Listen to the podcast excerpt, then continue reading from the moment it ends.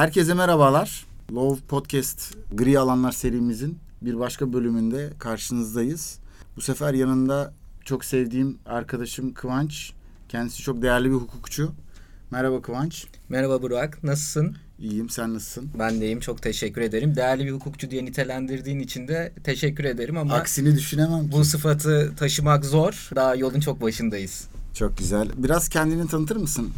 Öncelikle kendimi tanıtmadan önce çok teşekkür ederim. Böyle değerli bir yayına beni dahil ettiğiniz Rica için. ederim. Çok güzel işler yapıyorsunuz. Önceki podcastleri de dinledim. Hem senin yayının hem diğer paydaşların yayınları hepsi çok değerli. Bizim hukuk camiası için ve özellikle öğrenciler için de çok faydalı olduğu kanaatindeyim. Ufak bir noktasından beni de dahil ettiğiniz için çok teşekkürler. Buradan çok emeği geçen Law Student ve Law Podcast ekibine de buradan teşekkür ediyoruz. Ve selamlarımızı da iletelim kendilerine. Başarılarının devamını diliyorum. Sağ ol. O zaman seni bir tanıyalım. portföy genişler. Ben avukatım senin de söylediğin gibi. Çok kısaca kendimden bahsetmek gerekirse e, lise eğitimimi Alman Lisesi'nde Hı hı. aldım. Bir dönem Konya'da Diltaş Koleji'nde okudum. Sonrasında Kültür Üniversitesi'nde hukuk fakültesini tamamladıktan sonra yasal stajıma başladım. Yasal stajımın akabinde staj bittikten sonraki bir döneme denk geliyor. Bilgi Üniversitesi'nde ekonomi hukuku yüksek lisansı Hı hı. yaptım ve hem Şahane. staj dönemim hem sonrasındaki bağımlı çalıştığım ofiste hep iş hukuku ve sosyal güvenlik hukukuyla ilgilendim. Bununla da bağlantılı olarak e, yüksek lisansı projeli bir yüksek lisans programındaydım. Kişisel verilerin korunması kanununun da çok sıcak olması ve iş hukuku da yapıyor olmam sebebiyle bu ikisini birazcık harmanlayabileceğim bir alandan proje İlgin yazayım. arttı o dönemde. Arttı ve bir de ister istemez e, şu an kendi sahibi olduğum, kurucu ortaklarından olduğum Bulut Süerdem avukatlık ortaklığında da çok yoğun bir şekilde şirketlere iş hukuku danışmanlığı Evet. veriyoruz. Bunu da birden fazla ayakta veriyoruz. E, bunların da başında önleyici hukuk geliyor. Evet, evet. Önleyici- çok önemli evet. bir kavram. Yani şirketlere biz mevzuata uyumlu olmalarını sağlıyoruz. Güncel yargıtay ve mahkeme kararları doğrultusunda dokümanlarını revize ediyoruz. Ve dediğim gibi önleyici hukuk danışmanlığını verdikten sonra hiç istemediğimiz bir şekilde eğer konular yargıya taşınırsa davaların takibi ve sonrasındaki süreçleri Evet. de biz aktif rol almaya çalışıyoruz. Burada tabii önleyici hukuk boyutunda bizim karşımıza kişisel verilerin korunması çok sıkça çıkmaya başlamıştı ve şirketlerin de burada bir pozisyon almaları Evet. gerekiyordu. Bu kapsamda da tüm bunları bir arada değerlendirince ben de projemi iş ilişkisinin kurulmasında ve devamında kişisel verilerin korunması başlıklı projemle Çok güzel. verdim. O dönem senin de katkıların olduğu görüşünü paylaştın. ben sadece Ee, küçük böyle de- destek. Dolayısıyla bugün burada aslında kişisel verilerin korunması kanunu ve kapsamında bir uzman olarak değil, benim aslında ilgilendiğim alana yansımaları noktasındaki Evet, tecrübelerimi evet. paylaşmak üzere geldim. Aynen Ee, öyle. Zaten bizim de konuşmak istediğimiz konu bu. Tam olarak söylediğin şey işçi işveren ilişkilerinde kişisel verilerin korunması kavramı. Çünkü bu bizim programımızın da ana başlığı olan gri alanlardan biri. Ve e, iş kanunu bir şeyi düzenlerken kişisel verilerin korunması kanunu başka bir konuyu düzenliyor ama birleştikleri noktalar var. Bunları konuşacağız bugün.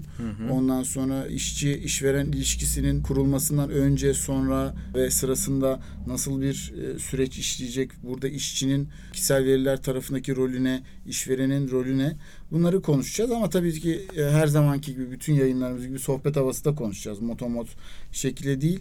Sen de bu konuda daha önceki çalışman olduğu için katkın olabileceğini düşündüğüm değerli bir hukukçu arkadaşımsın. İstersen bu konuda kurulması yani bu iş ilişkisinin kurulmasından önce nasıl bir süreç işler? Bu kişisel veriler nasıl devreye girer? Onunla ilgili bir, birkaç bilgi verebilirsen çok sevinirim. Tabii iş hukukunda kişisel verilerin kesişmesi üç başlık altında toplayabiliriz. Bunlardan birincisi iş ilişkisi kurulmadan önce ve iş ilişkisi kurulu kurulmayacağından bağımsız olarak daha iş görüşmeleri esnasında hı hı. karşılaşmaya başlıyoruz. İkincisi iş ilişkisinin devamı, üçüncüsü de iş ilişkisi sona erdikten sonra. Bu Evet. üçünde de kişisel verilerle ilgili mevzuat hep karşımızda ve uymamız gereken bir takım yükümlülükler var. Tabii bu kişisel verilerle ilgili mevzuat çıkmadan önce de hem Türk Borçlar Kanunu özellikle 419. madde hem 4857 sayılı iş kanunumuzda 75. maddede bir takım korumalar vardı ama yurt dışındaki örneklerine baktığımızda kıyaslamalı hukuku incelediğimizde çok zayıf kaldıklarını görüyorduk. Evet. Ve tabii bir parçası olmamız sebebiyle de Uluslararası Çalışma Örgütü'nün de kişisel verilerin korunması hakkındaki uygulama kodunda bir takım yönlendirmeler vardı. Bunlara uymaya çalışıyorduk. Fakat Evet. tabii kişisel verilerin korunması mevzuatı gelişince bu demin saydığım üç başlıkta da bir takım önlemler, tedbirler, aksiyonlar almak artık gerekli hale Evet.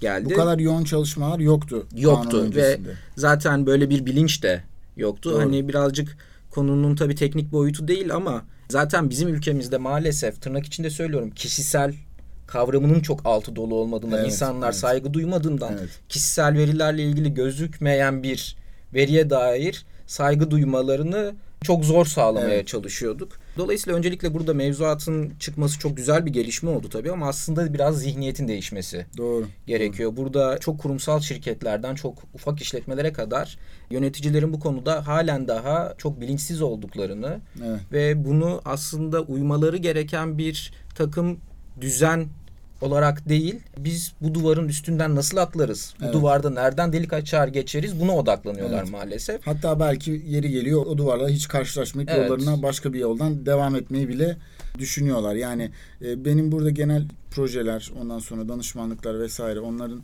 sonucunda özellikle işveren datasının çok önemli bir data olarak, kişisel veri olarak sahibi olan firmalarda, şirketlerde gördüğüm genel refleks şu. Sonuçta işçidir bu. Onun her türlü verisini ben almak istediğimi alırım. Hı hı. Yani zaten bu ileride de konuşacağımız bir konu. Kişisel veriler mevzuatının içerisindeki bazı kavramlar tam olarak bu zihniyetin karşısında. Evet. Ondan dolayı bu söylediğin çok değerli.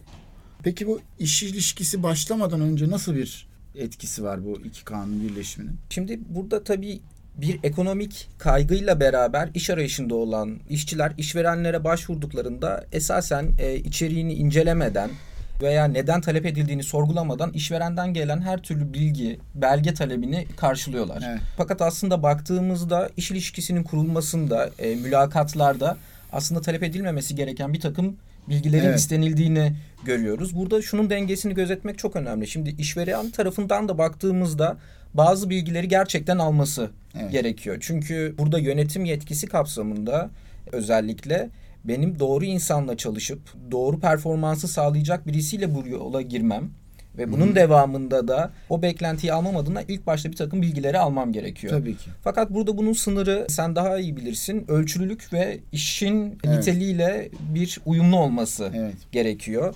Bunun sınırı gözetildiği sürece bence doğru sorularla ve doğru rızaların alınması suretiyle bu süreçler yürütülebilir diye Evet. düşünüyorum. Burada tabii iş sözleşmesinin kişisellik özelliği çok ön planda. Yani işçinin birebir kendisiyle ilgili unsurların çok ön plana çıktığı bir sözleşme tipi olduğundan ister istemez burada kişisel veriler alınacaktır. Öte yandan işverenin beklentisinin de yanı sıra zaten mevzuatın da zorunlu tuttuğu bir takım unsurlar Tabii. var. Tabii bu iş sözleşmesinin kurulmasından sonraki aşamaya geliyoruz. Burada tabii bazı işverenler şunu karıştırabiliyor. İş sözleşmesinin kurulmasıyla beraber alınması gereken bir takım dokümanları aslında daha iş ilişkisi kurulmadan önce Kurulmadan, bravo. talep etmeye Doğru, başlıyorlar. doğru. Bunun ayrımı çok önemli. Doğru. Örneğin bir takım sağlık taramalarından geçilmesinin istenilmesi. Ben eğer o kişiyle iş ilişkisi kurmayacaksam benim bu veriyi almamam. Ki bu veriler özel nitelikli kişisel veri. Muhakkak. Ondan dolayı da burada KVKK'nın 6. maddesinde sayılmış veriler olduğu için 3. fıkrada sayıldığı üzere bunun belli bir usulde işlenmesi gerekiyor ve bu işleme de e, çok mümkün değil eğer iş ilişkisi başlamadıysa. Tabii muhakkak. Bu çok önemli bir husus ve atlandığına ben çok şahit oluyorum. Evet. Burada potansiyel yöneltilebilecek sorular veya bilgi taleplerinin üzerinden istersen birazcık ilerleyelim. Personellerin iş görüşmelerinde özel nitelikli verisi niteliğinde olabilecek dini görüşleri, felsefi görüşleri, siyasi düşünceleri veya hangi partiye veya sendikaya üye olduklarıyla ilgili soruların sorulabildiğini Evet. Görüyoruz. Bunun Ve tabii bu çok şaşırtıcı aslında. Yani ya, olmaması gereken bugün bir şey. günümüzde bunun soruluyor olması beni ben çok karşılaşmadım ama karşılaştığımda inan bana küçük dilimi yuttum. Sevgili Burak sana yüzde yüz katılıyorum fakat ben çok karşılaşıyorum ne yazık ki. Gerçekten Tabii mi? tabii yani burada tabii ya. bilinçsiz yöneticiler olması ve aslında Türkiye'de bence Covid düzeyinde artık insan kaynakları departmanlarının olması gerekirken aslında bu işleri kesinlikle küçümsemek için söylemiyorum. Muhasebe departmanı yapıyor. Fakat bir muhasebe departmanının yöneticisinin veya çalışanının zaten bu mevzuatlara vakıf olması beklenemez. Bu Evet. insan kaynaklarının işidir. Ben Biraz bir örnek vereyim sana. tarafında Evet. düşünülüyor hala insan kaynakları. Aynen Değil mi? öyle. Hı hı. Bir örnek vereyim sana. Bir toplantıya gittik geçtiğimiz haftalarda. Daha şirkete girerken işte parmak iziyle giriş yapıldığını gördük. Hani toplantıda bir kişisel verilere ilişkin bir farkındalık geliştirmek adına bu arada hani girişte böyle bir parmak izi alıyorsunuz ve mavi yakalı personellerden de bunun alındığını görüyorum. Herhangi bir meşru menfaat olmaksızın diye ben bunları anlatmaya başladığımda ben konuya buradan girdim fakat sohbetin devamında öyle bir noktaya geldik ki personellerden zaten e-devlet şifrelerini dahi alan bir işletme. Evet. Buraya girip şeylere ne bakıyorlar? Sendikaya üye mi değil mi? Veya Evet. iş ilişkisinin devamında sendikaya üye olmuş mu? Sabıka kaydı gibi verileri alıyorlar. Dolayısıyla hani biz aslında çok daha farklı şeylerden bahsederken ne yazık ki Türkiye gerçeklerinde biraz uygulama Evet. farklı yönde ilerliyor. İşte tam olarak burada ben senin söylediğin şeye şöyle bir katkı sağlamak istiyorum. Bence çok güzel bir örnek. İşte bu örnek üzerinden şöyle ilerleyebiliriz. KVKK'nın en fazla başvurulan yöntemlerinden bir tanesi nedir? Açık rıza değil mi? Hı hı. Şimdi açık rızanın kanunda tanımı şu şekilde. Belirli bir konuya ilişkin bilgilendirmeye dayanan ve özgür iradeyle açıklanan rıza. Şimdi burada her bir sütun bu açık rıza objesini dik tutan, yerinde tutan Hı hı. birer sütunlar. Bu üç sütun senin de bildiğin üzere kolay elde edilen sütunlar değil. Neden? Çünkü bilgilendirmeye dayanmanız için açık rıza vermeniz gerekiyor. Konunun spesifik olması gerekiyor. Belli bir konuya ilişkin olmasında ve en sonunda da açık rızayı belki de en önemli kılan konulardan bir tanesi olan özgür iradeyle açıklanması. Yani biz işveren işçi ilişkisinde bu söylediğin asimetrik durumdan dolayı Hı hı. zaten açık rızanın geçerliliğinden bahsedebilmemiz oldukça zor.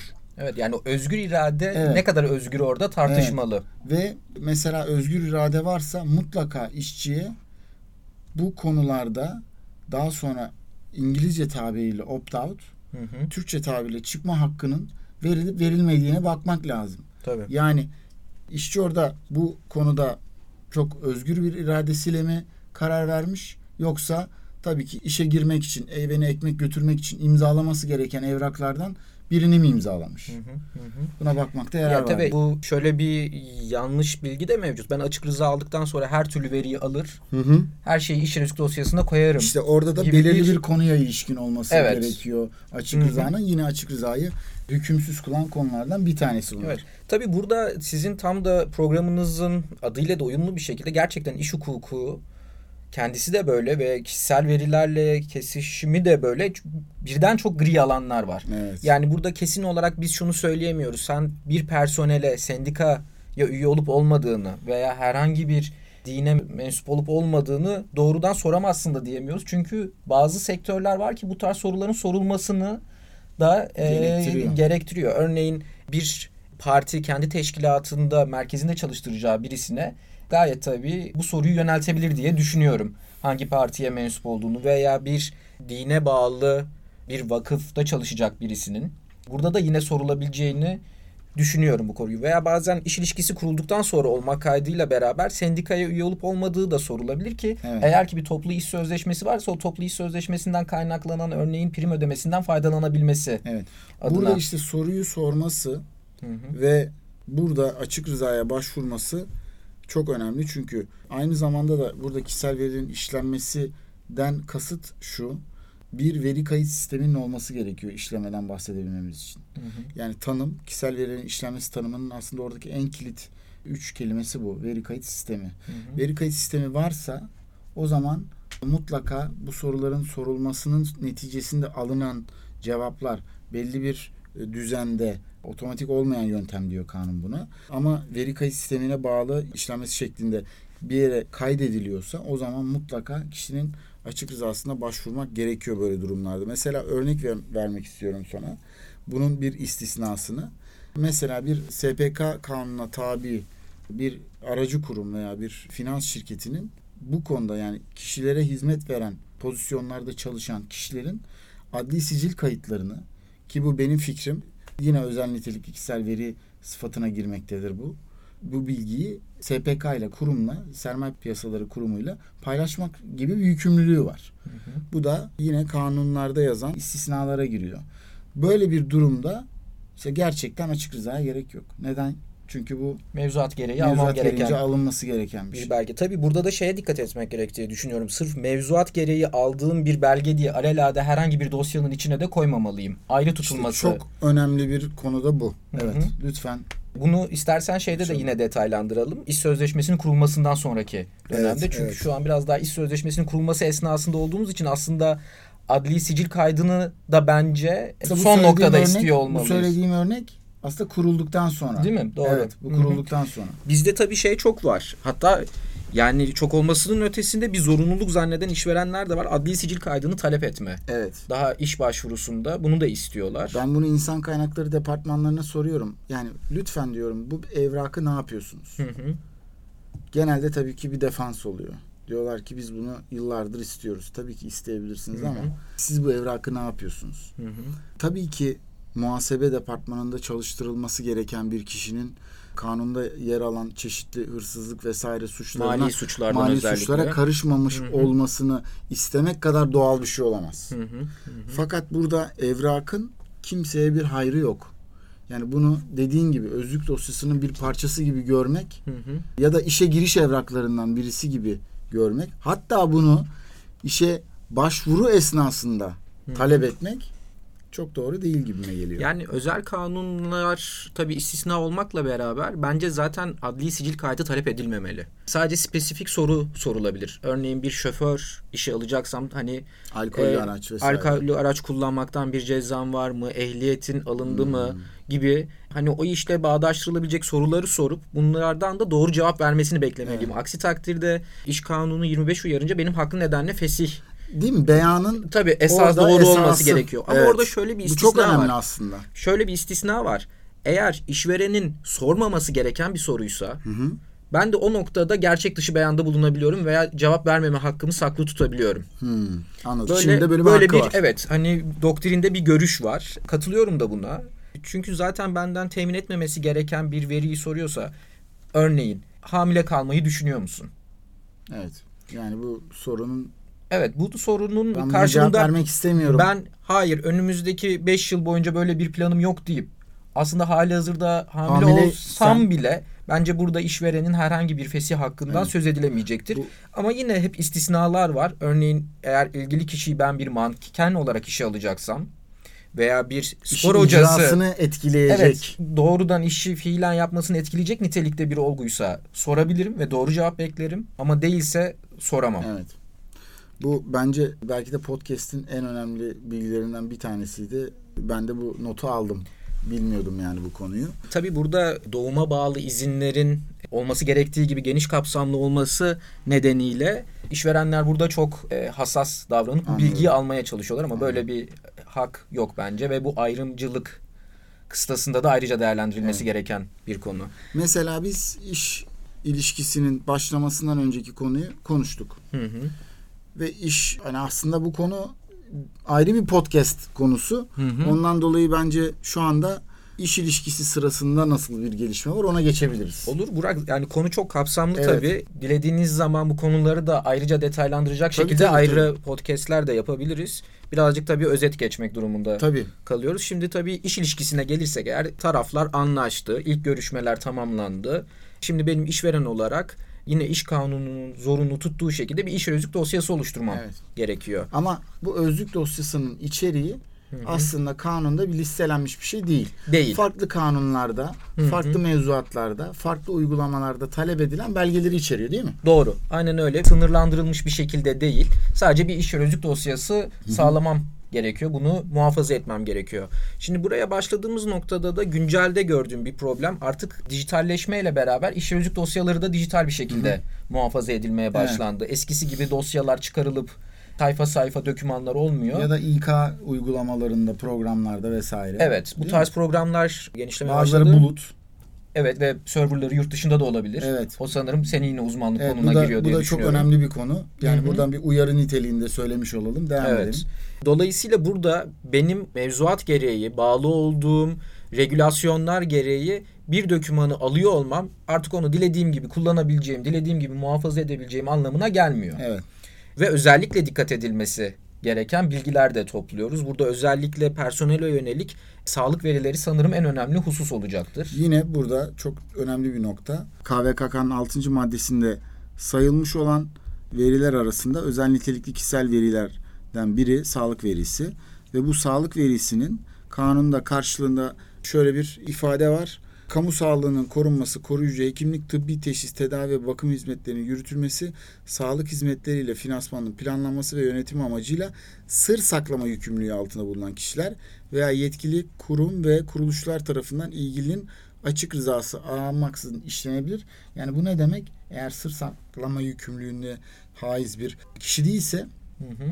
o zaman mecburen açık rızaya başvurmak zorunda kalıyoruz. Bunun da en güzel örneği sanırım iş yeri hekimleridir. Evet. Burada hem dinleyicilere uyarmış olalım. Birçoğu zaten biliyordur diye düşünüyorum hali hazırda. Hem ilgili sektörlerden yöneticileri çok çok sık rastladığımız bir hata şu. İş yeri özlük dosyasına sağlık verilerini de koyuyorlar. Bu Evet. yanlış bir Bu uygulama. yanlış bir uygulama. Sağlık verileri iş yeri hekiminde ayrı bir dosyada tutulmalıdır. Evet. Çünkü burada gerçekten yani herhalde özel nitelikli verinin en özel olduğu hal budur diye düşünüyorum. Burada buna dikkat edilmesi gerekiyor. Biz hatta şöyle bir e, lafını balla kesip şöyle bir ilave yapmak istiyorum. Biz şunu da tavsiye ediyoruz insan kaynakları departmanlarına ve yönetimlere. Hamilelik sebebiyle pozitif ayrımcılıktan, pozitif uygulamalardan yararlanacak personelin de Hı hı. bu konudaki ilk ifadesinin yine iş yeri hekimi tarafından alınması. Yani insan kaynaklarının iş yeri hekimi tarafından bilgilendirilmesi. Bu kişiyi işte daha erken çıkabilir Hı hı. vesaire gibi bilgilendirmeyi o kanaldan yapmasını biz tavsiye ediyoruz. Evet çok doğru bir uygulama. Ben de hiçbir yani bu, bu tarz bir tavsiye aklıma gelmemişti. Ben de bunu bundan sonra kullanacağım. Çünkü yani sadece detayına girmeden bu kişiyi şu saatler arası çalıştırın, şu şekilde çalıştırmayın deyip nedenini söylemek zorunda olmamalı. Zaten işin aslında özünde konu ortada ama sonuçta kişinin özel hayatına belki iş yerinde bunun bilinmesini istemiyor bile olabilir. Hı hı, tabii. Yani hani bu işçinin kendi tamamen kendi özgür iradesidir. Ee, burada yani sağlık demişken bununla bağlantılı ve uzun süredir zaten dünyanın gündeminde olan bir konuda hatta filmi bile oldu. AIDS konusu. Filmin adını yanlış hatırlamıyorsam Philadelphia idi. Tom Ee, Hanks. Tom Hanks oynuyordu. Burada bu arada tüm hukuk öğrencilerinin ve avukatların izlemesini tavsiye ederim. Keyifli bir film. Eski ama çarpıcı bir film. Evet çok güzeldir. Burada şu önemli.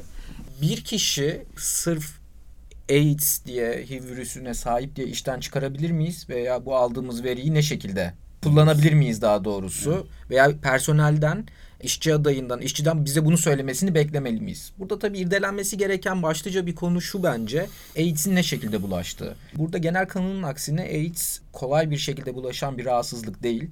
Dolayısıyla bir misal vermek gerekirse banka ortamında senin yanındaki çalışan kişiden bu hastalığın sana bulaşması sanırım yüzde sıfır gibi bir ihtimal. AIDS çok özel hallerde bulaşabilen ve bu ihtimalin de çok düşük olduğu bir hastalık olmasından sebebiyle ben AIDS olan bir işçiyi bu sebeple işten çıkaramam. Evet. Bu önemli bir Evet yani burada dikkat edilmesi gereken tabii yine yapılan iş konusuna geleceğiz. Her zaman bunu değerlendirmek lazım. Bazı konuları ezberden ilerlemek yerine yapılan işle benim bu konudaki beklentimin uyumlu olup olmaması. Bir hekimse, bir hemşire ise muhakkak tabii ki AIDS'li birisini çalıştırmamak hatta AIDS ile ilgili belki dönem dönem sağlık taramalarından geçmesini talep etmemde bir meşru menfaatim vardır diye düşünüyorum. İşte ama bu meşru menfaati kullanırken verinin organizasyon içerisinde kimler tarafından işlendiğine ve Hı hı. nasıl raporlandığına Evet. dikkat etmemiz gerekiyor. Burada hem kişilerin özgür iradesine hem özel nitelikli verilerine hem de kişilik haklarına Hı hı. e, saygılı olarak bu faaliyetleri icra etmemiz gerekiyor. Şimdi ben başka bir noktaya gelmek istiyorum. Bir uygulamada mesela şirket içerisinde mesela kamera uygulaması, Hı hı. ondan sonra ses kaydı uygulamaları. Şimdi burada tabii işin niteliğine bakarsak yani tabii ki bir çağrı merkezinden bahsediyorsak tabii ki de ses kaydı tutulacak. Hı hı. Çünkü neden? Ses kaydı sırasında işte bizim de başımıza geliyor. Bankalardan, hı. Y'den aranıyoruz. Bu ticari iletilerde kişiler hem müşteri tarafından hem işçi tarafından çeşitli bir adli vakaya da yol açabilir. Ondan dolayı delil olarak kullanılmasından tutun, iş hukukunu ilişkilendirilen tarafından tutun, hatta tüketici haklarına kadar birçok konuda bu kayıtlar önemli. Hı hı. Fakat hiç bununla ilişkisi olmayan, sadece çalışanını kontrol etmek amacıyla hı hı. ses kaydını tutan bir iş yerinin kesinlikle KVKK'ya aykırı bir fiili olduğunu düşünüyorum. E, yüzde yüz katılıyorum sana. Burada zaten hep dikkat edilmesi gereken husus şu. Ben amaçladığım hedefe bu sistemi kullanmadan kişisel veriyi evet temin etmeden ulaşabileceğim bir yol varsa öncelikli bu evet. tercih edilmeli.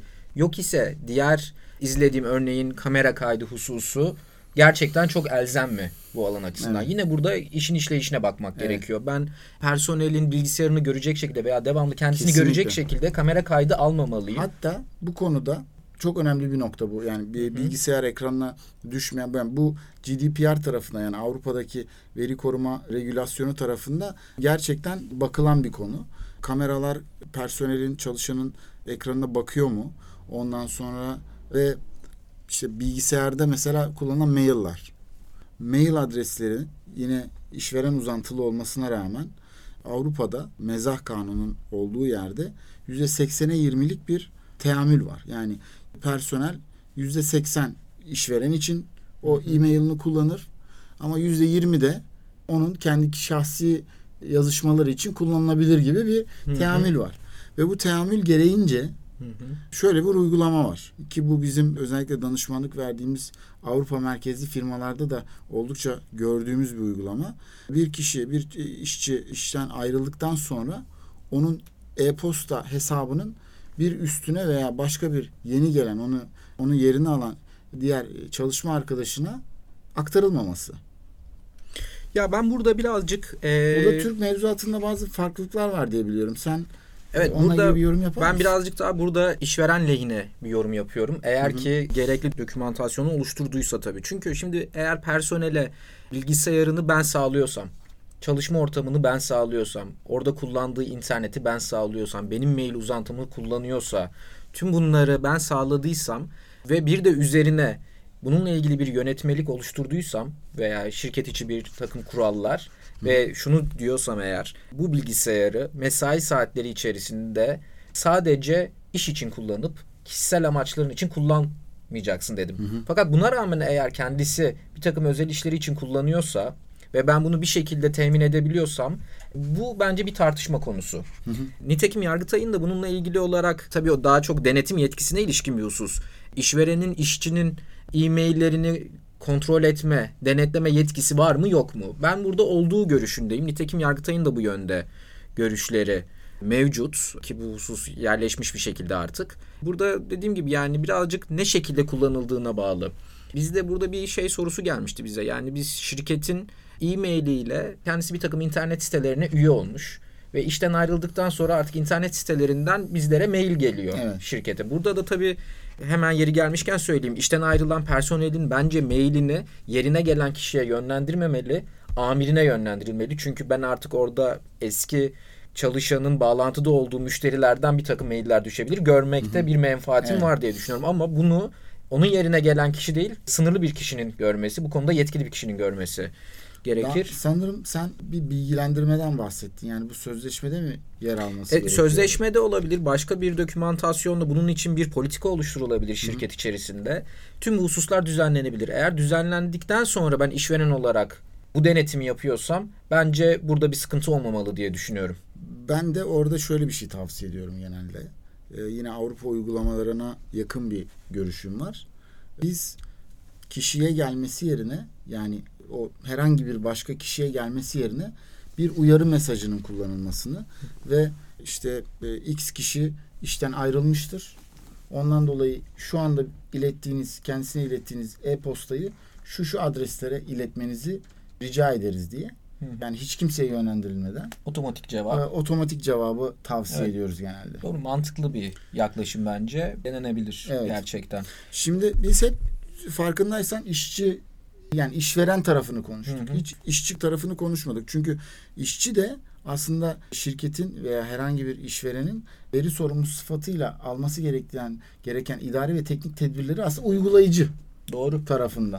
Bu noktada da eğitim çok önemli diye Evet. düşünüyorum ve bu eğitimi verme yükümlülüğü de bence işverenin üzerindedir. Çalışanları gerekli oryantasyonlara tabi tutup KVKK uzmanlarından belli periyotlarla hatta bir kere de değil Evet. bir eğitim sürecinden geçirmesi şart. Çünkü Evet. iş organizasyonu içerisinde bir takım işler delege ediliyor ve bu kapsamda da özellikle kişisel verilerin işlendiği işletmelerde çalışanlarda bu yöndeki bilinç çok önemli. Evet. Dediğim gibi bu noktada da bunu sağlamanın tek yolu eğitimdir. Çünkü bunu uygulamayan kurulun da bu konuda birkaç tane artık ilke sayılabilecek kararı var. Hı. İşçinin hatası direkt işverene veri sorumlusu sıfatıyla 12. maddenin birinci fıkrasında yer alan gerekli idari teknik tedbirleri almamış sayılmasına sebep oluyor Hı hı. ve ceza olarak dönüyor. Tabi burada iş sözleşmesinde bu konularda bir uyarı, rücu, aydınlatma vesaire varsa tabi bu işçinin de idari para cezasının kendisine mali bir külfet olarak dönebilmesini Evet. sağlıyor. Aynı zamanda da TCK'nın 135 ve 140 maddeleri arasında sayılan kişisel verilerin kullanımına ait adli maddeler var. Burada da ihmal değil de daha çok kasıt Hı hı. olan durumlarda yine işçinin bu konudaki sorumluluğuna gidildiği biliniyor. Tabii yani adam çalıştıranın zaten bir sorumluluk hali var. Bunun beraberinde üstelik bir de gerekli eğitim sağlanmadıysa burada ceza gelmesi kaçınılmaz Evet, olur evet. işverene. Sonrasındaki dediğin gibi rücu mekanizması artık benim nispi ilişkimde Evet. olan bir husus. Sözleşmemde bunu Sözleşmemde evet, sözleşmeye bakılması Bunu lazım mutlaka diye düşünüyorum. sözleşmede de bunun Hı hı. mutlaka yazması gerekiyor ama tabii bu tek taraflı bir sorumluluk olmaması gerek. Evet. Yani işverenin de bu konuda ne dedim biraz önce çok doğru bir noktaya parmak bassın. Eğitim vermesi gerekiyor. Çeşitli protokoller geliştirmesi gerekiyor. Yaptığımız işte genel olarak zaten bizim uyum çalışmalarında bu oluyor insan kaynakları tarafından.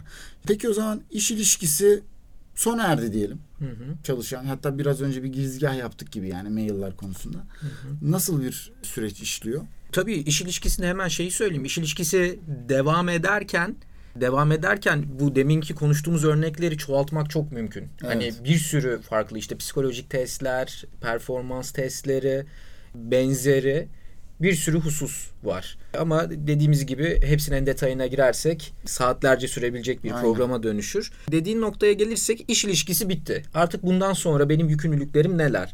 Şimdi burada bizim iş kanunumuzda iş özlük dosyalarının ne kadar süreyle saklanılacağına yönelik bir hüküm yok. Evet. E, dolayısıyla burada bir yorum yoluyla işverenin bu dokümanları ne kadar süreyle saklamasında menfaati vardır ve hangi dokümanları saklamalıdır Evet. gelecek konu. E, burada bence iş özlük dosyası içerisinde bir tasnife gidilmeli.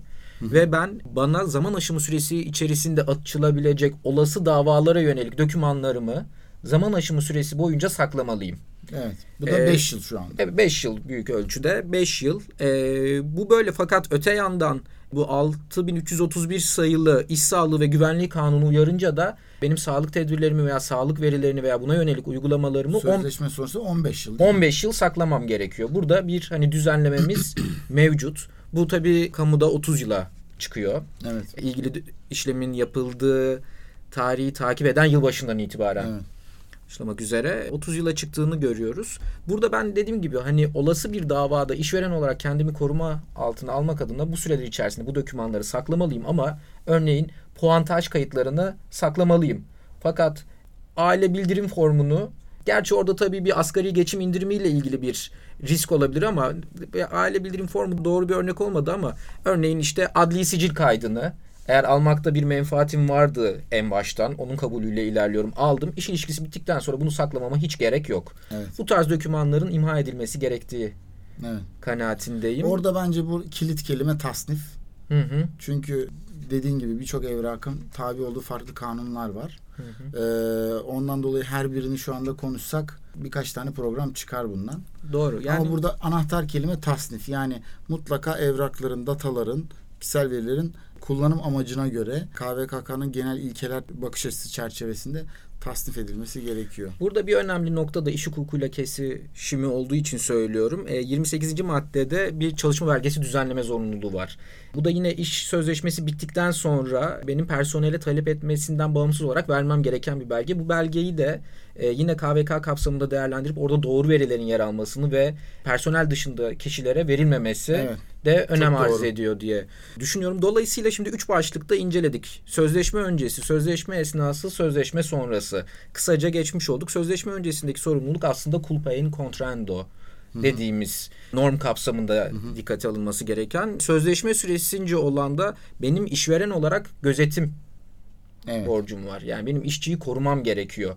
İş hukukunda da işçiye rağmen iş hukuku ilkesi geçerli. Yani eğer işçi sana her dokümanı veriyorsa bile sen almaman gerekiyorsa almamalısın. Veya ben bunu vermek istiyorum diyor. Hani ücretinin artacağını düşündüğü bir kişisel veri. Aklıma bir örnek gelmedi bu arada. Ama ben bunu almamam gerekiyorsa almamalıyım. E sözleşme bittikten sonra da sözleşmenin devamında da bir takım tarafların yükümlülükleri oluyor biliyorsunuz. Borçlar hukukunda da birçok Evet. alanda olduğu gibi. O zaman ben güzel görüşlerin için teşekkür ediyorum. Geldiğin için bence çok keyifli bir sohbet oldu. Ben de senden birçok konuda farklı bilgiler edindim. Umarım dinleyiciler de yararlanırlar. Ben senin son bir genelde soruyla kapatırsın sen böyle. E, genelde konuları. soruyla Ee, kapatalım. evet. Eğer varsa böyle dinleyicilerimize bir soru yöneltelim. Yani özellikle aklıma tabii şu an bir soru yok şu an için. Fakat tekrar başa dönecek olursak bence çok faydalı bir podcast. Hı hı. Çok güzel işler e, yapıyorsunuz. Beni de dediğim gibi bir parçası ettiğiniz için çok teşekkür ederim. Fakat yetmedi süre. Ben böyle daha geniş sürelerde de konuşmak istiyorum. Duruma göre şunu yapalım. Şimdi şeyi anlatayım hemen.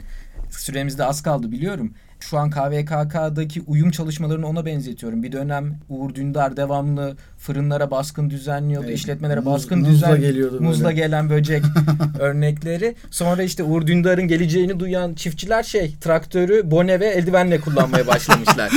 Şu an KVKK'da da ben ona benzetiyorum. Evet, Çünkü daha tam doğru. kararlar çok oturmadı. Çok yüksek cezalar Doğru. var. Bazı şirketler de ekstra tedbirler alıyor. Evet doğru. Görüyorum. Dolayısıyla birazcık istersen şey olsun.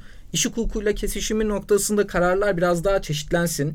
Bu biraz daha bu konuyu. kurulun görüşü de belli olsun. Bu podcast'in bir ikinci versiyonunda o Kesinlikle. zaman onları değerlendirmek üzerine Bunu bölüm bir diyelim o zaman. bölüm 1 diyelim. Devamı gelecek. Evet. Devamı gelecek. Teşekkür ediyorum Kıvanç tekrar. Ben de teşekkür ederim. Dinleyen arkadaşlara da, meslektaşlarımıza, meslektaş adaylarımıza ve her sektörden katılımcıya dinledikleri için ve sabırla bizi sonuna kadar dinlediklerini ümit ediyorum. Teşekkür Onlara ederiz. müteşekkiriz. O zaman herkese teşekkürler. Bir sonraki bölümde görüşmek üzere.